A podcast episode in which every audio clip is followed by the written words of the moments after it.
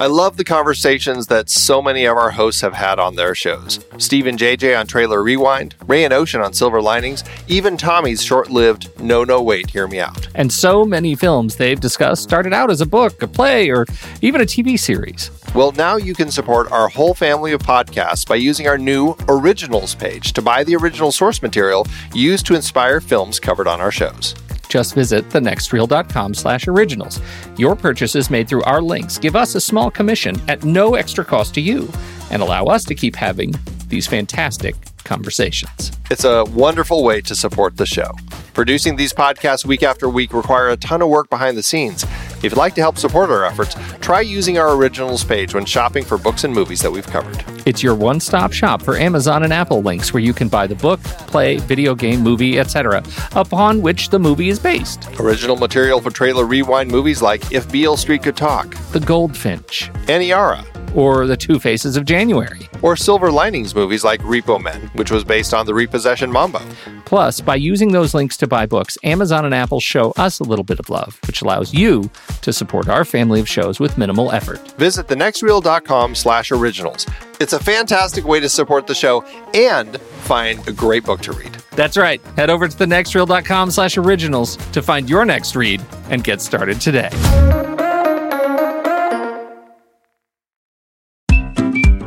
I've been podcasting since 2006. In that time, I've tried countless hosting platforms, but in August 2022, we switched to Transistor to power all of our shows here at True Story FM, and it's been a game changer. I love the Transistor allows unlimited podcasts and storage without extra charges. We can publish so much content, and we do. If you want to start up a podcast, do yourself a favor and host your show on Transistor. With their one click publishing, you can get your new show onto all the major podcast directories effortlessly. And their website builder lets you quickly build custom sites for each show. The detailed analytics are invaluable too. You can access all kinds of listener data anytime. Oh, and the versatile players allow you to embed episodes anywhere to reach new listeners. Plus, the team behind Transistor is super responsive and keeps making the platform even better. After using countless hosting services over 15 plus years, Transistor has been hands down the best podcast partner for us. If you want a hosting platform to take all the worry out of getting your podcast out into the world, go to thenextreel.com slash transistor and check it out. Support our show and support your own show by going to thenextreel.com slash transistor. Start growing your podcast today.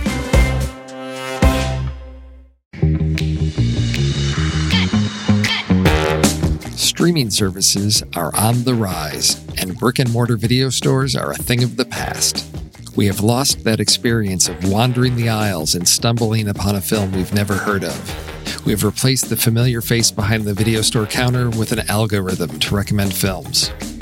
With more and more content available, it's harder to know what's worth watching and what might be a waste of your time. There are many hidden gems out there waiting to be discovered, and we want to help you find them.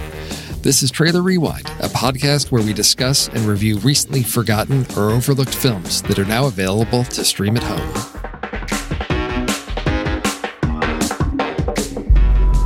Captain's log. Final entry. Spock and I are the sole survivors. Enterprise, are you there? Morning, Wendy. Good Morning, Scotty. Can we go over your everyday schedule? Wake up, go to work. Welcome to Cinnabon. Would you like a Cinnabon? How's your script coming? I just wrote a story where Spock travels to Deep Space Nine. That sounds awesome. 3 p.m., take Pete for a walk.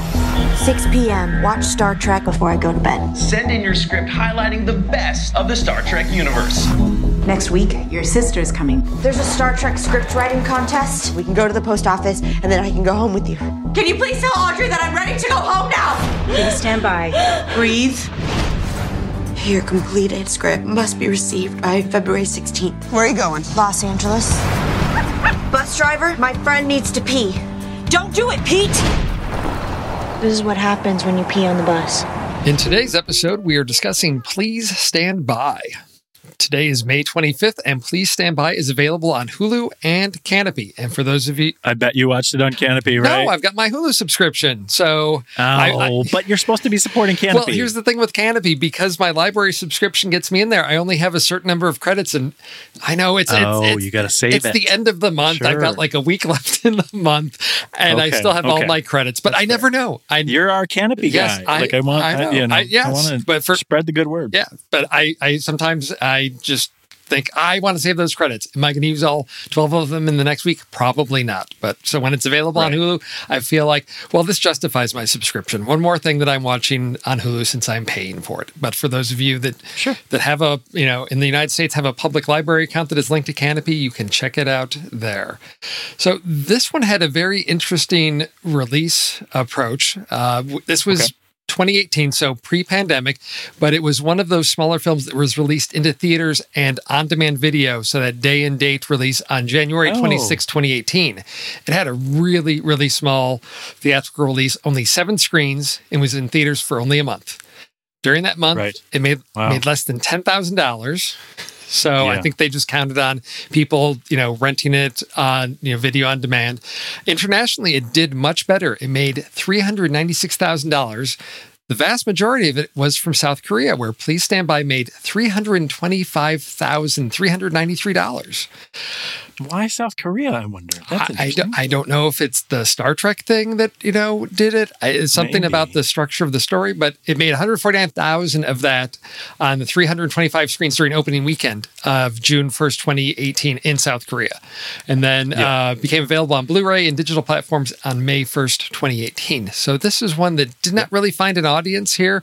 Clearly, you know, something in South Korea, you know, 325 screens makes sense. United States seven screens, so they they went with an international approach for that.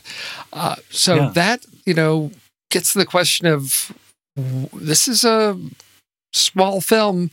Who is this for? What you know? What what did we think about this? The the basis of it is really. I mean, there's a whole core of this that's related to Star Trek, and I think maybe that's the first Yeah. question. You know, do you think you really need to be familiar with Star Trek to connect and enjoy this connect with and enjoy this film I don't think so. I think I mean there's there's one part where it becomes super helpful to just have a sort of feel good moment in it. But other than that, it doesn't it, it basically it, it actually gives you an audience surrogate for someone who doesn't know about Star Trek. So I don't think I don't think you need to know ahead of time, but to take to take the drama or to take the story to an additional level, you will have a nice uh, additional core of information about what uh, what autism is and how uh, and how the the nature of autism can be represented in in in characters in the world um, with an understanding about Star Trek. But and so that aided me a little bit, but I don't think that's necessary because I think the heart of this film is really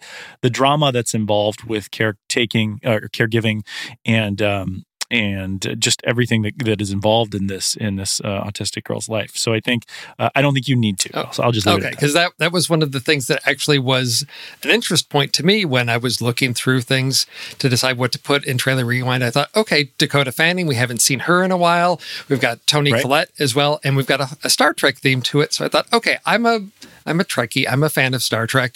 What role does Nice. this this play? And I was really pleased to see that if you're a Star Trek fan, sure, you're, you're going to connect with it. You're going to get references. But as you said, they do a, a good job of setting up a character that uh, Toni Collette's character, who has no clue what Star Trek is. Uh, so, you know, she's, you know, her son explains. coincidentally named Scotty, which is actually a really nice little uh, tidbit to Star Trek. Yes. but we'll talk about that a little bit, little bit Yes. more when we get into so film. anything that's i think eh, you get the general gist of it you know what are, what are tribbles that gets explained to her but it is really you know the main character wendy her story about kirk and spock i think those are characters that in general people know a few things about them but it does explain the, the basics of that of what a vulcan is the whole disconnection from emotions and i think that plays a nice way to connect things for Wendy, our main character, of writing a script about a character, Spock, who again that whole split between human and Vulcan and the emotional side and does how does he deal with feelings and all those struggles something that, that she really connects to. But again it's not anything that you need to do your research or have sat through any Star Trek movies prior. I think it, it gives everything there. So then is this a uh, as you said about uh, you know caregiving of an, an adult uh, that's oh, yeah. you know a good chunk of this. So that is is that something that I need to? You think that an audience member needs to have a connection with uh, to be able to relate that's, to that, to to really get yeah. invested in this story? Well, that's you know that's a big part of my life. Uh, I had a, a, long period where I shouldn't say a long period. I had a number of years where I was a caregiver as an adult, and um, I think again, I don't think you need it necessarily because I think a lot of it is inferred. But for those of us who, like, I'm going to get emotional even just talking about it. But for those, uh, for those of us who have dealt with the idea of how to have a life and also care for someone uh, who needs it, who needs 24 hour care, and th- if, that you love, and how to etch your way out of that, this movie becomes very, very powerful in that way. And that for me, I mean, it hit me right in the feels the whole way. I had lots and lots of emotional moments throughout this film because of that connection. So uh, I, I, would recommend it for anyone who is a caretaker, caregiver in any sort of way. Um, but again, I don't think it's necessary mm. because if you uh, if you are interested in that or are you interested in the drama that surrounds whether it's uh, you know Wendy's c- condition or uh, or anything uh, it related to this, I think it's going to be a powerful movie for you either way. But again, that's just one of those added pieces that's gonna it's gonna stack up for you if you if you watch it and you are a caregiver. Yeah, I felt that uh, you know it's really Wendy's story, sort of her her her journey, but the inciting incident, the connections, that whole relationship with her sister as you know, and and Scotty as you know, Wendy being in the home and trying to develop that independence, being a part of it. I felt that it's something that, I, not having been in that situation, it's something that I felt like made sense. I could relate to that. But I, I, think clearly, yes, people that have had that experience will connect with this in a way that uh, is meaningful to them. But um, yeah, it was yeah, huge, huge yeah. for me. But I mean, otherwise, this is pretty much just a, a straight drama. I guess I'd maybe put it sort of in the road trip category because we've got a character going on a journey. I mean, that's that's set up from the well, beginning. and I know this wasn't part of the series with Peanut Butter Falcon, but it actually backs up Peanut Butter Falcon in a really interesting way when you think about the sort of where where I saw that was a little bit more whimsical. This one is a little bit more serious, but uh, but other than that, there is a, a, a, nice bridge between the two of these about freedom and um, and and the way to treat individuals that are are dealing and growing through uh, their their their different challenges. So. Yeah, it's something I don't think I intentionally planned, but just sort of felt like, oh, this is the, this is a follow up uh, feature that just builds off of that. I thought we're we're going to touch on some similar themes here. So where where yeah. did this one fall in terms of your overall ranking and ratings? You know, how did you feel about please stand by. Yeah, so it jumped up to a pretty high place for me uh, because it was so effective dramatically, and that is something that's really big to me. I also think the execution of the film was um, was pretty great, and we're going to talk about that in the different ways. Um, it was very effective in the way that they uh, that they rolled out the story and the way that they depicted it on camera. So for me, I gave it three and a half stars and a like on Flickchart. It, it, it was it's in a really weird place. Like usually, I can have stories about you know uh, about why it feels like it's sitting there, but it's uh, at 104 out of 255 for me, and that's just below Doctor Strange and just above Solo, a, a Star Wars story. So I, I just I don't know if I'm how I feel about that because it's nothing like either of those films. so um, I, I, don't know exactly why it sits there, but um, but that feels high to me uh, based on it, everything we just talked about about its release schedule and how much money it made and how it's generally a smaller type of a film. But uh, it really worked for me. The story was very effective, very emotional. It was a tearjerker when I was happy with having a tearjerker. So it's a very positive film for me. How about yeah, you? Yeah, I came in at three and a half stars and a like also with this one. I, so on my Flickchart, it came in at 325 out of 730. So again, I think we're both putting it just slightly above that that halfway point. And I think that the right, challenge yeah. is this is one of those films again coming at three and a half stars where yeah, it's it's an entertaining film. It's solid. It, it does what it needs to very well, but there's nothing that to me elevates it into that that upper tier. So it does put it in sort of an, an odd spot. You end up in that that middle ground of things. For for me, it ended up well, just above uh, John Frankenheimer's film Seconds that Pete and Andy talked about in the main show. Okay. And then just below, and I typically don't normally rank and rate short films, but Wes Anderson did a, a little short film called Hotel Chevalier, which is sort of the prologue hmm. to the Darjeeling Limited. And so what when Sure. I purchased that digitally, it came with packaged with the short. So it's in this weird spot right in there between these two films. So right about 55%. If I go a little bit higher than Hotel Chevalier, I get the recent documentary My Octopus Teacher that was nominated for for Oscars for a best documentary Oscar. And then uh, just below seconds is the Hummingbird Project that we just talked about, you know, recently. So it's it's in that middle-ish ground where I you know, feel comfortable. It's in a mix of a, a lot of things, but again, one that I really enjoyed, and I'd say, yeah, that's probably where it fits. I, you know, when I when I rank it, um, so it has a weighted average review on Letterboxd of three point two, and over at IMDb it That- has that's close to what Yep, we did. it has a ranking of close to ours. six point seven over at IMDb. So again, we yeah, have right in that range of like, yeah, this is a film that I think is definitely worth watching. And listeners, if you think this is your kind of film and don't want anything spoiled, this is your chance to pause the podcast and check out Please Stand By on Hulu and Kanopy. We're going to jump into the story here, JJ. But the first thing I want to touch on is so this is the second film that we've talked about recently that's adapted from a play. The last one was way back, well, a few episodes ago, we talked about Loose, which was also adapted Loose, from a yeah. play. Okay, and it, again, there was nothing in Loose that let on that it was adapted, you know, from a play because of you're in various locations. This one also, and I found out it was adapted from a, a play. Like this is a whole road trip movie, so it, it doesn't have that sense of like we're going to confine characters to a small room that you know single setting. It is a you know film that covers a lot of territory. I can see it more than loose, though. I can see it more where you can float some backgrounds and, and Yeah. as they're on the road and stuff like this. One of the the thing that I didn't know this until until you told me right now. So uh, I will say um, I wouldn't have guessed that it was adapted from a play, but one of my very few complaints about the film is that I don't like the title. And uh, and uh, please stand by as the convention to calm Wendy down when she's having tantrums, and that becomes the title here.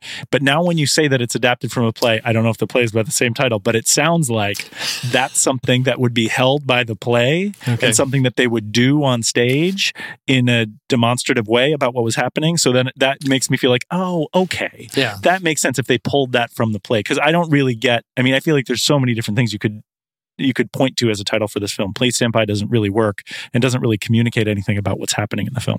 No, it doesn't. It's an it's an odd title, but when you get to that moment in the story, I'm like, oh, okay, now I see why that's why that's the title. It's it's again coming from the play, you can see how that may be a key piece. We only get it in one. Well, no, we get it in a couple points because it is when Wendy's sort of having her her her moment and and Scotty is calming her down but we also see Wendy use that herself to sort of self-soothe when she's worked up about you know get whether she's going to make the deadline for for delivering her script. Right. she uses that as that sort of self-soothing um technique. So that is yeah it, could there be a better title? Yeah, I don't know, but it, it made sense to me once we got to those points. I'm like, oh, okay, because I I figured, oh, does that have to do with the fact that she is writing a script for Star Trek? That she's somebody that's fascinated with TV? Is that what the connection is? And it, it doesn't get into it. It doesn't explain why that phrase is used, but clearly, I I think that's something that either was in the play and got cut, or is just something that we're to sort of piece together as an audience because we, as we early on in the story, we get sort of establishing Wendy's world, what her daily routine is, because we, as we are introduced to her and Scotty, Scotty, you know, asks her to, you know, what what is let's review your daily schedule, and Wendy walks us through sort of her her daily routine. Uh, we get her. Um, routine with her sweaters you know different colors for different days you know her process of, of all the things that Yep. she needs to do to get herself functioning in her day and to work. Well, and used really well too. I want to mention this now uh, because it, it, it makes sense in the teaching us of the way her routine with her sweaters when she has the evolution of the character and we come around to the end. This is really kind of a first spoiler where she's starting to find some independence. She has a new sweater that we hadn't been introduced during the routine earlier, right? She didn't have stripes in the earlier scene, but then she does when she finally is given the freedom to come and actually meet her uh, her niece, which I think is is really one of those beautiful takebacks that they don't explain to you in the story. One of my favorite things about this movie is that they don't feel they need to spoon feed you information about the character's development. They show you, they don't tell yes, you. Yes, exactly. It was something that I noted as well because we she explains different colors for the days of the week, and one of the days is polka dots. But yes, at the end we see right. her with the stripes. The other thing that I noticed when we see her going through is how they transition from day to day. We see her in her daily routine of like, I put the sweaters she puts the sweater on, but as she's putting the sweater on, we go. She says Monday is this color, Tuesday is this color, and it, the sweaters change colors, but it's all sort of one continuous process. So as we do the cut from, right. she's putting the sweater over her head, it's one color. Then when she pulls it over her head, it's a different color. She gets it, you know, she's pulling it down. It's another day, it's a different right. color. So you get the continuity of her movement, but the colors are are, are changing. So you it's, get that sense of sequence. Interesting and efficient storytelling, yes. and they use that, you know, with again, they use the film. Uh, the film medium as an art here, and I, I I love that kind of stuff. We need to see more of that in movies. Yeah, so we we get interested to Wendy early on. We get a sense of what her routine is, what her place is in the world that she's got a very small box that she lives in. She you know there's a street that she cannot cross on her way to work. She is forbidden from market crossing street. market street. Exactly. So that's under no circumstances. Under no circumstances at all. And that will become important later on. Uh, but so then we get introduced to uh, wendy's sister audrey and her husband and, and their and their daughter. Uh, and this is where I was trying to get a sense of where are we going. We get a sense that you know Wendy has this you know script that she's going to work on that you know she wants to submit because she's a Star Trek fan. All of that, and I thought, okay. Where is this story going? that's when Audrey comes to visit. And we, you know, Scotty has hinted that your sister's coming to, you know, your sister's coming to visit. Uh, but this is where, when Audrey shows up at the home, we really get sort of the where the story is going to go or what Wendy's expectations are. We get a sense of yes, Wendy's frustrated by living, you know, in the home. Again, something similar to Peter Peanut Butter Falcon of a person that feels that they are capable of functioning in the world and being told, no, you have to live in this this small little box. And right. when Audrey, you know, says to Wendy, no, you can't come home with me. You can't help take care of the baby. You you're not able to do these things. Uh, Wendy has her her meltdown, and I thought, okay, that gives us the the conflict. We you know get the sense of Audrey's exhaustion, you know, her inability to take on another responsibility. She's got her husband, she's married, she's got an infant at home. There's a lot for her. She can't take on this additional burden of Wendy, whereas Wendy felt has felt she's made all this progress and, and can uh, move out of the home and, and go back home to live with her sister. And I thought, okay, this is interesting. We get the, the dynamic between the two. But this is where the story really kicks into gear because that is Wendy has her whole plan of I'm going to go home with Audrey, and on the way we're going to stop at the post office to mail her script so that it gets there by the deadline. She has her meltdown, all that. You know, she's alone in her room, sort of being reclusive, not engaging with anyone, and then she realizes, oh no, tomorrow is Sunday, and the following day is a Monday, and the deadline is on Tuesday. So there's no way for her to mail in her script, her Star Trek script for the the competition. So this incites the whole journey of, you know, I have got to go and deliver the script to Paramount Pictures. And so she figures out her plan. Put on an outfit. Monday, orange. Tuesday, lavender. Wednesday, blue. Thursday, dots. Friday, yellow. Saturday, purple. Sunday is red. Go into the kitchen. I could see sort of the structure of the plot of okay, what why do we need Wendy to become independent? Why do we need her to go on this road trip? Well, we're going to build in the incident with her sister. So we've got no Wendy, you can't. So now we've got dual purposes of I'm going to deliver the script and I'm going to show everybody that I can do this on my own. I can get out into the world to do Did this. You, did you feel like that was what was going on there? Because I, I I didn't. I was all on the script idea. There was like I don't think she would have left I, I didn't get enough of the peanut butter falcon part Right. of it where I'm gonna I can do this. I thought it was more so triggered by that she needed that that the Star Trek was actually her key to independence, not that she was independent enough to get the Star Trek. Does that make sense? Yes, and I will say at Okay. the beginning, yes, I agree with you. It's all about I have to deliver the script because. The key to the script is if she wins, she's got a hundred thousand dollars and she can help out, so she's sort of financially able to support herself and provide and and not be a burden on her sister. But there is a Yep. point along the journey uh, where I think there is a pivot to that. I mean, first she has to make the take the steps of she's got to cross Market Street, so that's the first sort of violation of the rules that she's going to take is she's not allowed to and she's going to go across market street to get to the bus that she needs to get to. But later on there is a point where she is at a payphone outside and she's going through her little notebook that has all her rules and there's Yep. the picture of her niece and there's also a card that says if i got if i get lost call 911 and someone will help me and she Yep. discards that card and for me that is the the, the shift for her of i'm i can take care of myself now I love that that's the way you interpreted that. I didn't even get that when she did that. I thought it was petulant and in the purpose of her pursuit, but that is a great way to look at that. That now, because literally, I think what the card says, call 911 and someone will help you. And she evaluates it next to the picture of Ruby, her niece, and she says, No, I don't need help. I can do this. That's so smart. I'm really glad that you interpreted it that way. That's so much cooler than what, what I saw in it. I'm very serious. I think I, I, I, I like that idea. I want to go well with that. a- along the way she has a she's got some barriers along her way. So her first is she gets on the bus and to step on the bus she sees that oh no no pets allowed on the bus. So she's got to take pete her her tiny little dog and stuff him down in the bag and tell pete to be quiet. And of course it's a it's a long ride where they're going and pete has a tiny tiny bladder. And Yeah. so well, he's a tiny dog. He's a tiny dog, and that's going to get them both ejected off of the bus. Uh, she decides she's going to walk. She meets a nice young woman who's got a baby, and they're heading to L.A. as well. And maybe they can take her and help her along her way. And as Wendy goes to the restroom, the woman steals all of her money, so she's got no money left.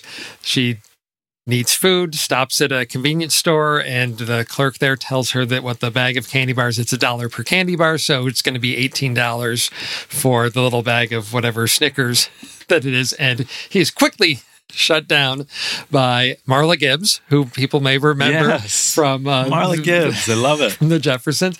Uh, and there's a, a nice moment because she has a son that she says is, is similar to, to Wendy, and they have a nice little conversation about that. And then we get into the one quibble I have with this movie, which is that Okay.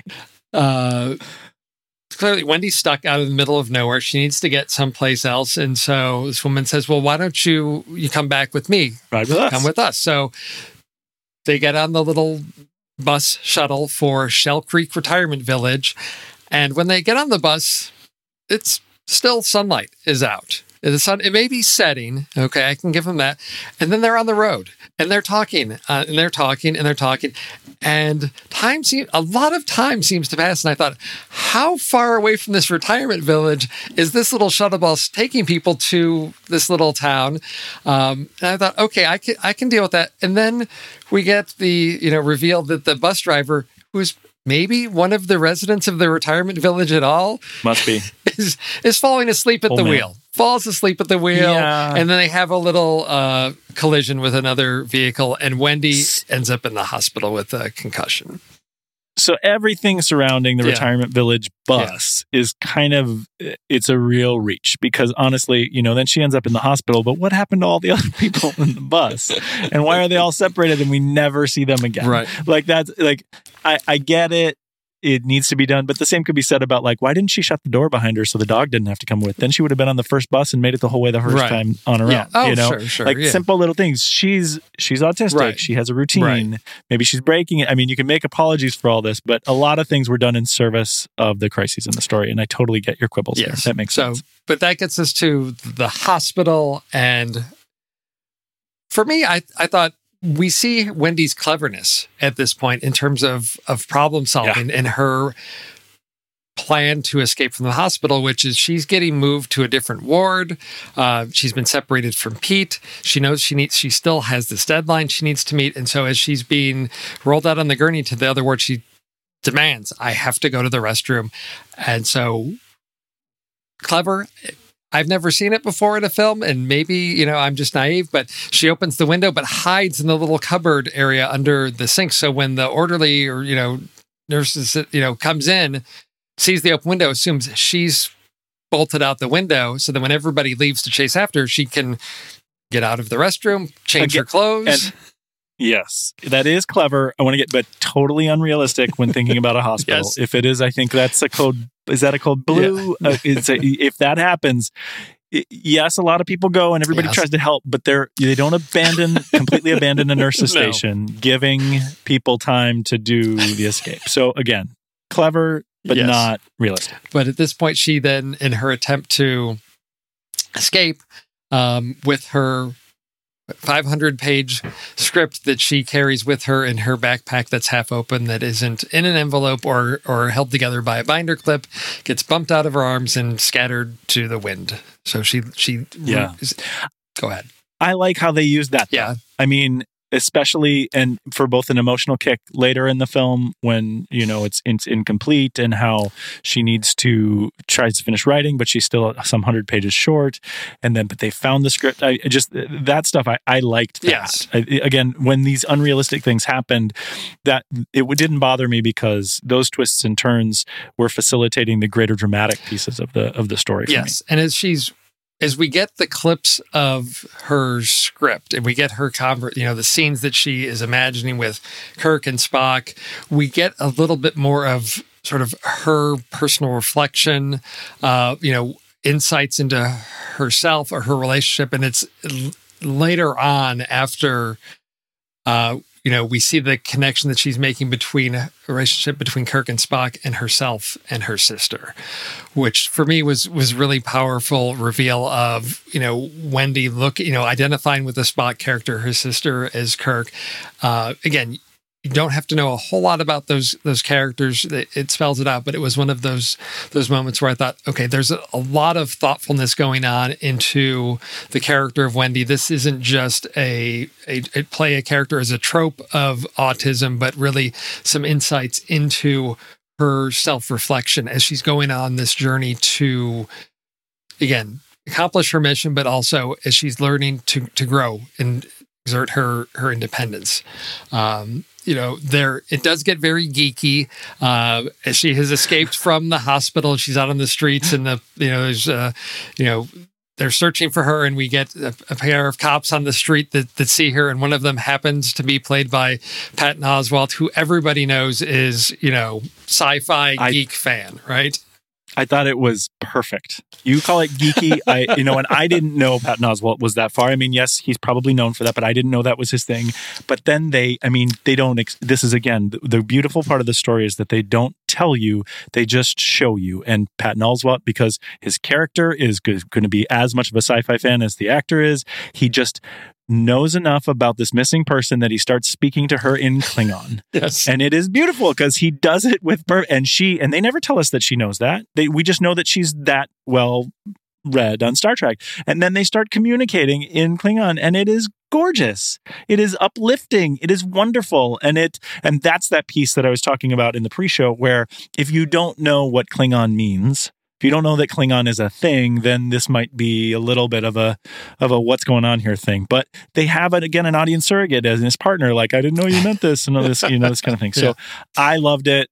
Some people are not going to like it, but I loved that connection in the story. Well, the the other bit of Star Trek uh, sort of Easter eggs is that her sister um, Audrey is played by Alice Eve, who was in Star Trek Into Darkness, which is one of the newer. Oh, that's right. Yes. She is into Yes. that. Yes. So- I didn't think about So that. I, That's I don't know if you consider that stunt casting or not. Uh, you know, what- no, what- not in this case. it's just one of those so. those coincidences. So yeah, no, it's a, a very sweet moment. if they would have broke the fourth wall and did this whole meta thing of like, I wrote you into the script in this character that is your character from another movie that has nothing to do with this universe, then then maybe Right. it would be stunt casting. But I don't think But the yes, the police officer interacting with her in Klingon.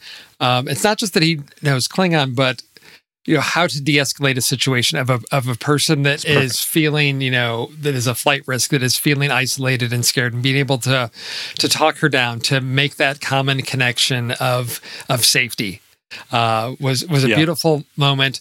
Uh, she gets to the police. She's taken into custody. You know, sister and Scotty arrive. They're able to then take her to Paramount Pictures where she can, you know, deliver her script. And again, we, we Sure. get. Can you just walk on the Paramount Pictures lot? No, not really. Is if there's a contest, is the guy She pulled the Pee Wee Herman where he goes with the tour Right. and then walks Right, away. right. Yeah, And it- not not really. and is the mailroom guy going to really say, "I'm sorry, you can't hand deliver this. It has to be, you know, postmarked"?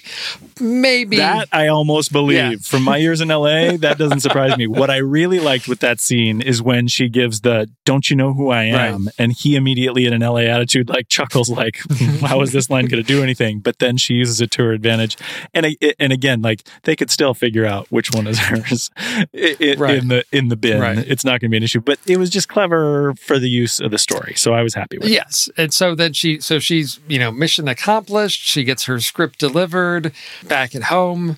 We get the reveal that, okay, you know, we get her reading the letter, you know, the results of that. But uh, so, you know, she doesn't win the contest. I, I don't think a 500 page script, you know, really stood a chance realistically. But it is, uh, A seven part film. Yes, it- epic. you know? It's a Yeah. true epic and time traveling and all of these pieces.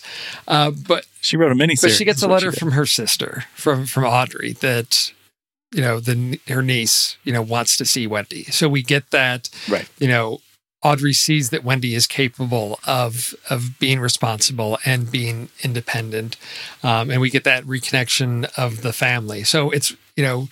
The Star Trek script thing is a you know it's it's that MacGuffin to really just initiate the the journey Wendy's journey to overcome barriers to see that she can be you know self-reliant to a certain extent you know some lessons that she learns you know clearly can't always trust everybody all those things and ends you know with me you know ends with the family together. And for me it was just again like peanut peanut butter falcon i don't see enough movies like this where it is something that is just a rewarding straightforward drama.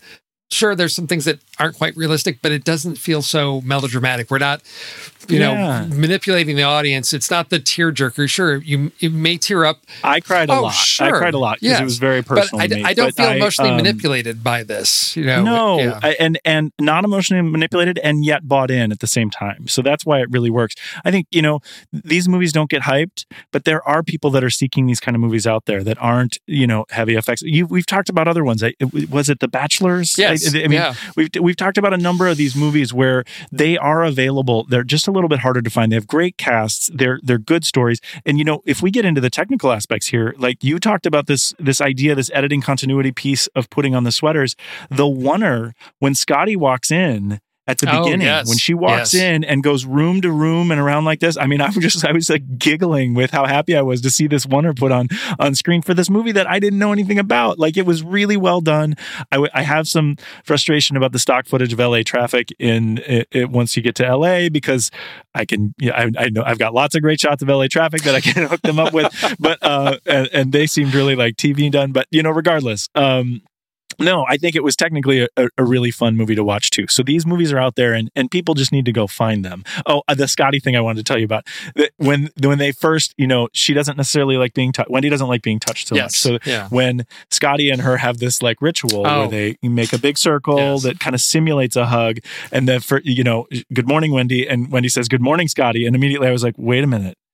Is she doing? Is this like a beam me up thing? Are they doing a Star Trek like Scotty thing? But you know, it, it again service to the film. But um, but I, I liked uh, all of that, and I think there's lots of people that I would recommend this movie to.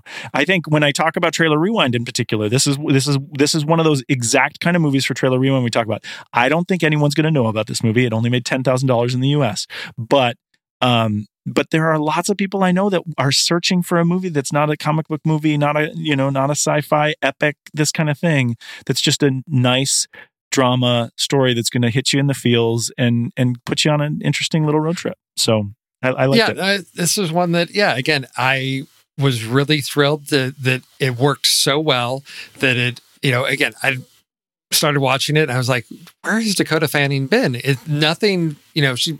She Her sister is doing more work than her. She is. Well, I, th- I see a lot more Elle Fanning than yes, Dakota. I think you know Dakota. She's you know been been doing some TV things. You know, maybe just you know toning it down a little bit because when she was younger, she was. It seemed like she was everywhere from Charlotte's Web, War of the Worlds. All of that is one of those young child stars. That, you know, what is the transition that she makes to an adult? And I, for me, I was thrilled to see her in this um, because I, one of the other things is just her performance of the the little things of talking to people, not making eye contact. Th- those interactions Yeah. felt very um, Real. real. and authentic to how um, people often don't know how to interact.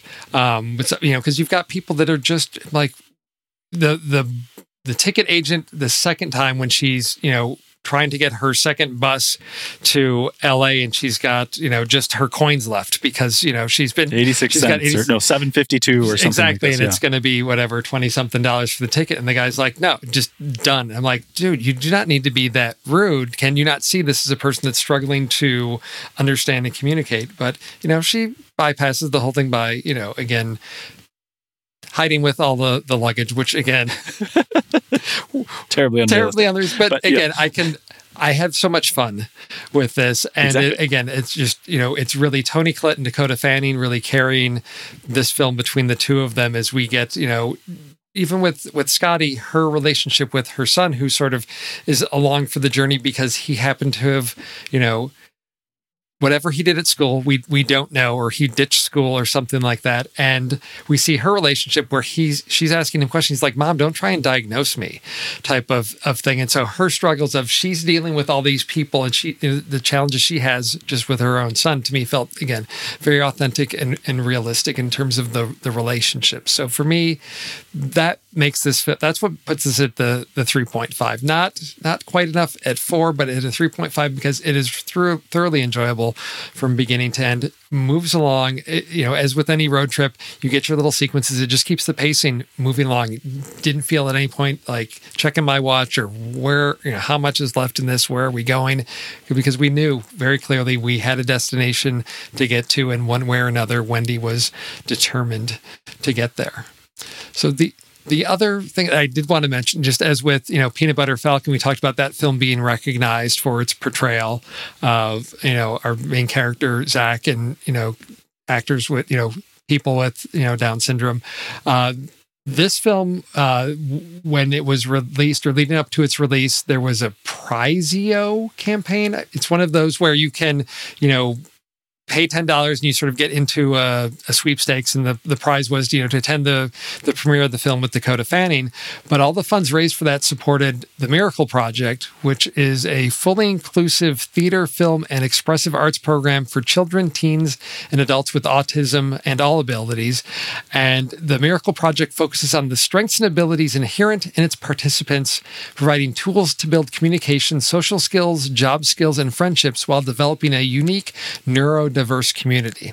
So for me, that was, I'll put a link to the Miracle Project in the show notes because, again, when you touch on subject matter like this, there's always, you know, I'm always very sensitive to how is this connected to this specific community because again, when you portray any any person from a unique population, what support do you have from that community, or, or you know, to really accurately represent the challenges? Well, and you see that that's not, and, and that's maybe why this movie didn't have to make a lot of money because Yeah. it's more important that the movie gets made and that they t- put the commentary out there. I also saw that uh, one of the executive producers was Mark Cuban. Okay, yeah. So it's not like it's not like they're looking to recoup the Yeah. money. They're looking to get this art out there and in the hands of people so they can see it. I, I wish more people had seen it, and hopefully, as a result of this podcast, more people will go and give it a try. So- Well, yeah, it's you know Hulu and and Kanopy, or you know if those aren't available to you, it's one that I would say is definitely worth renting because it is I rented it. I rented it on uh, okay. Hulu. Yeah. you know something that again I think it's with this one I think more so than uh, Peanut Butter Falcon. This is when you can really sit down and enjoy it with the family because there's not Yeah. as much sort of fraught, tense drama, and There's not There's not. Yes, Yeah, you don't get the dark edginess. that we had in Peanut Butter Falcon. Exactly. Yes. Yeah, and, and Peanut Butter Falcon is great. I like this one more though, to be honest. This one was this one was a bigger fan of it, and I knew less about this than Peanut Butter Falcon going in. So um, so that's kind of fun too. JJ, as always, it's been a pleasure having a conversation with you about an entertaining find out there in the vast collection of films available on streaming services. Thanks. I loved it. This was a great fun. All right. Well, we'll see where our. I think we're getting into darker territory with the next one, JJ. Uh-oh. So you you you I'm covering my but eyes. I, I will let uh, listeners know we're gonna, you're not going to be alone in this one. We're going to get Yes, uh, get old exactly. Tommy Handsome to join us another time to discuss. And then help me watch it, too. We're gonna watch it There we go. together. All right. Well, looking forward to seeing you then. Thank you for listening to Trailer Rewind. If anything we said here entertained, educated, or even enraged you, we'd like you to tell people about this podcast. Whatever your listening platform is, please share, rate, or write a short review. It helps other podcast listeners find us. If you enjoy connecting with other film fans, you can become a member of our community on Discord. It's free, and there's always an interesting dialogue or debate to jump into. You can also financially support us on Patreon. Perks include early access to episodes, exclusive Discord channels, the opportunity to chat with us live before we record an episode, and the warm feeling you get knowing you are contributing support to the behind the scenes resources that help everyone here at the Next Reel family of podcasts. So please join us on Discord or become a Patreon supporter. Either way, we would love to have you be part of our community. Hondo.